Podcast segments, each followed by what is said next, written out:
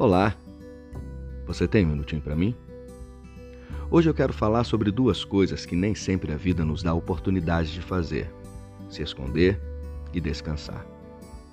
Isso porque não dá para viver se escondendo dos problemas. Não dá para viver se escondendo, se esquivando das lutas, elas vão chegar cedo ou tarde. Como também as lutas muitas vezes não nos permitem descansar ao longo da nossa caminhada.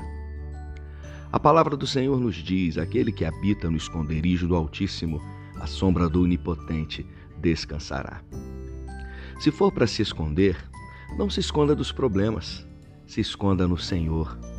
Porque quando nós nos escondemos no Senhor, nós encontramos um descanso que a vida não oferece.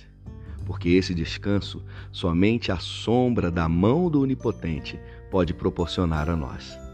A vida não nos dá essa chance mas o Senhor sempre vai produzir descanso para nossa alma. Então se esconda nele.